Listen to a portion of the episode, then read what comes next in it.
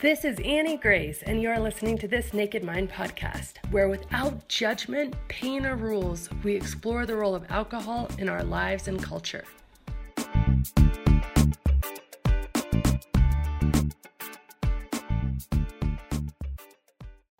Hi, friends. Welcome to the cast. I wanted to just very, very quickly make an announcement because this week my book came out again for the first time. So this is my original self-published book, which I published in October 15th of 2015. And then we sold so many copies. Um, absolutely amazing how many people from around the world were interested. And just such good feedback, such incredible reviews of the miracles that people experience when reading this book that it was picked up this year by Penguin Random House, actually now last year since it's now 2018. And so this is the new book, and it came out this week. January 2nd was its first day on shelves. I was able to go into Barnes & Noble and find my book in the store, which was like freaking out, amazing experience. Um, and it was just really, really humbling, really awesome. So it's basically the same. I guess one new edition is now has Had to go get a headshot in the back about me, and I've had a third kid since I wrote the first book, so that's been updated. Um, and then there's a few factual updates as well, but if you're considering getting it for a friend or family member, or if you don't have your own copy yet, I highly consider it This Naked Mind available at Barnes & Noble, available um, on Amazon, of course, and anywhere else. So, anyway, without any further interruption, let's get on to the podcast. But I just wanted to make that exciting announcement. Thank you so much for being a listener and enjoy today's episode. So, today's question is from Heather. Heather says, Alcohol was a big reason why I was asked to leave my home and separate from my partner in 15 years. It took something so drastic to help me get sober through your book. He has moved on and found another love, so while I'm grieving that loss, I have my entire future open in front of me. I'm trying to see that as a good thing. And the very best thing that I've done is to stop drinking. I don't think I would have survived this sadness if I hadn't. I find depression and alcohol to be such a chicken and egg relationship. I would love to hear more of your thoughts on the relationship between alcohol and depression in a future video. So here are my thoughts. First, there is no doubt that alcohol and depression are linked and the bond between them is strong. Alcohol is a type of drug known as a depressant, and this means that it depresses your arousal levels and reduces excitability. Not only can alcohol abuse significantly worsen your symptoms of depression, but it seems that it can also cause them to occur in the first place, and there's a lot of evidence for this. And this is an area where I, as someone who's personally suffered extensively from depression and anxiety since I was a child, I was officially diagnosed with major depression more than 17 years ago, have done a lot of a lot of research. And the chicken and the egg relationship, it's really interesting because did alcohol cause your depression that you're feeling, or did depression cause an addiction to alcohol? And there's a strong case for both to actually be true. So, regular drinking, it numbs your brain's ability to feel pleasure. This is a function of tolerance or your body's attempt to make itself immune to the effect of alcohol in order to protect itself. The brain and body are always striving for balance, and the artificial stimulation of the brain's pleasure center from drinking or any addictive drug throws the brain out of balance. So, in response, the brain releases dynorphin, which is a natural downer. It's an internal chemical that actually numbs your ability to feel all feelings, including pleasure. Brene Brown, she says it really well. She says you can't numb selectively. When you numb your negative feelings, you automatically numb your positive feelings and numbing your ability to feel pleasure from daily activities worsens your depression. There's also a good chance that depression contributed to your addiction. I know that was true for me. There's lots of studies that demonstrate the link between stress, and depression, of course, is a huge source of stress because you don't understand why you feel so horrible, and stress and addiction. And so, after extensive research into this, many forms of addiction stem from pain. My husband was talking to me yesterday about this concept of a switch versus a seed. So we live in this switch culture. We look constantly for the switch to change our state, to immediately rescue us from what we're feeling. And we do this in all sorts of different ways. We look for the source of our feelings, try and attribute them to something, say, if I fix that, I'll fix how I'm feeling. We often reach for a quick fix in terms of sugar or food or alcohol or drugs or a Xanax, etc. And these things change our feelings in the short term, but in the long term, especially as we become addicted to the switch, they actually make our feelings much worse. So, I'm going to tell you a bit more about my personal journey with depression because I think there's a huge pitfall in quitting drinking for depressed individuals. It's a point in our alcohol free life that we come to believe that actually we weren't depressed before we quit drinking. And it's, it's, let me tell you my own story. So, my circumstance, please know that depression is so misunderstood and mysterious, and there's so many shades and experiences that mine is simply mine, and yours could clearly be very, very different. But if I look back on my life, I remember feeling crippling anxiety from a very young age, as young as I can remember. And I also remember it coming and going. And when it came, I would desperately search for a channel or a reason. I needed so badly to make sense of these horrible feelings that I would come up with something that was wrong in my life, something that was missing. And that helped in a way because it gave an outlet to my feelings. If I had a reason I was feeling this way, it didn't feel so helpless. It didn't feel so out of my control. It felt like something I could fix if I gave it a reason.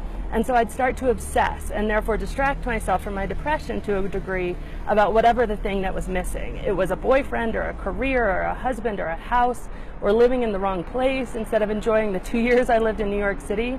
The depressed, obsessed part of myself spent a huge amount of time and effort obsessing about how I would be happy when we finally moved back to Colorado. And then, of course, when we were back in Colorado, I began an obsession about getting pregnant. And once I was pregnant, I began an obsession about getting a promotion at work. And I always thought the next thing was going to make me happy. And then in my life, fast forward four years, and I had two kids. I had the most senior role in my career that I could have imagined. I had this beautiful house in Colorado, and yet there I was, still with these feelings I'd had since I was a child, still riddled with fear and anxiety. And I no longer, since all the external circumstances had kind of fallen into place, I no longer had anywhere to channel it. And for me, this was one of the most terrifying points in my it was the only point in my life where I started to question my will to live. And in the first time in 30 years, I had to come face to face with my depression. I was on three different medications for depression, doctor prescribed, Wellbutrin, escitalopram, and Xanax. And after serious, severe moments, I was having a hard time caring about being alive. And it was at that point where my drinking increased. I was a heavy drinker, a daily drinker before this, but I believe for me, in that time of depression, my addiction was born. And I also believe that in a way, my addiction saved me because it put me on this path to healing because you cannot sustain chronic use of poison. You feed this alcohol monster more and more, and your body simply can't handle it.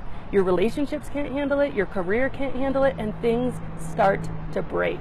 And when things start to break, as you describe, Heather, with your partner, you're forced to a place where you have to stop looking outside yourself for answers and you have to start looking outside. And in that moment, the most painful of all moments, yet the most beautiful, in that moment, hope is born. And in that moment, you begin a journey inside, a painful, terrifying, life affirming journey to know yourself and accept yourself just as you are, sadness and all. And it's funny because I can admit to depression. It's a label that doctors gave me when I was in college, and it never felt like I had failed. It felt like it was out of my control, like it was something inside me that I couldn't control. But it's only recently that I can admit to sadness because sadness felt like I was doing something wrong. How, with this amazing life and this incredible set of external circumstances, could I possibly justify being sad? Yet that's the point external circumstances. And I had to start to look really hard at my internal circumstances. And in doing that, I've been able to get off all of my medications. Now, life is certainly not without sadness. In fact, sadness, it often is with me. I had a really long cry this morning, and there was no good reason. But instead of disallowing it because I thought I shouldn't feel it, I'm trying to accept it.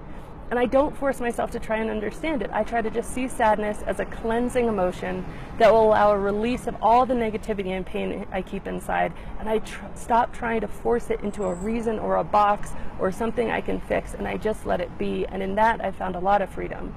But the point is about drinking and this major pitfall that those of us who are depressed or experience depression can have when we quit drinking. Because after a year about after about a year after I stopped drinking, the novelty of stopping drinking wore off. I'd gone through every situation. I'd proved to myself that life was better without alcohol. But I was no longer as excited about not drinking as I was before. And about this time, I experienced a pretty bad bout of depression and anxiety.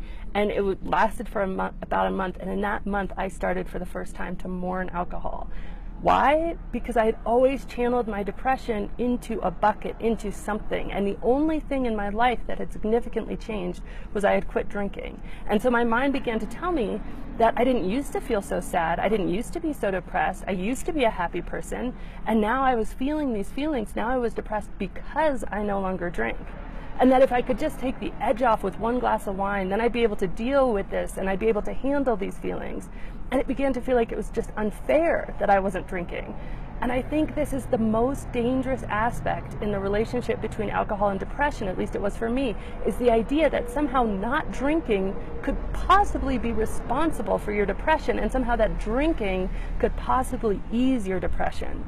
These things are so not true. They're the opposite of true. Yet, with our obsessive nature of thinking, especially with those of us who are depressed, we blow them up and we make them true inside our minds and we make ourselves incredibly miserable. And during this time, I dove into research and I dove into my past. And research showed me definitively that drinking to self medicate is a horrible idea. It's not only the fastest way to develop a neurochemical addiction, but it will never allow you to heal because you'll not come face to face with your pain looking critically at my past led me to remember that I was depressed even more so when I was drinking. I just had to remember that that was true. I was depressed before I ever started drinking. I was depressed amidst my drinking. I have memories of crippling fear and anxiety as far back as I can remember. And as, although it was hard for me to admit that this has always been with me, it was liberating because there's no way that alcohol was to blame. And this was work. This took effort. This took soul searching. This took time. This took reading and research. And I had to look objectively and realize and learn for myself that my depression was not going to be helped by a drink. That if I ever had that drink, it could never be because I was in pain. It could never be to self medicate. And the interesting thing is that as soon as I realized that, my desire to have that drink disappeared. Because the truth is, when I'm whole and happy, when I'm on the upswing, when I'm not in one of my depressed states, I don't desire a drink. And so when I closed the door on drinking to relieve pain, and I said, no, I'm never going to do that to relieve pain or self medicate, I again just closed the door on drinking altogether in my life. So, Heather, I hope that you have gotten something out of this in my story, and it's such an important topic because I think often a lot of us fall into addiction because we suffered from depression, and often we are in addiction or drinking too much and we make our depression so much worse. And if we can just remember that depression is never going to be helped by alcohol, not not even in the you know certainly not in the long term and not even in the short term then we can really free ourselves of that obsession and start to really look for other ways to heal. And of course my ways of healing from this have just really been looking inside myself looking inside my past learning to meditate um, learning to exercise on a regular basis, learning to eat healthier, and just taking care of myself as I would take care of one of my children. For the first time in my entire life, at 38 years old, I'm learning to take care of myself as I would take care of my kids. And that is a really important thing. So thank you so much, Heather. This has been Annie Grace with This Naked Mind podcast. Thank you so much for listening. You can learn more at thisnakedmind.com and please remember to rate, review, and subscribe as it really helps us spread the word.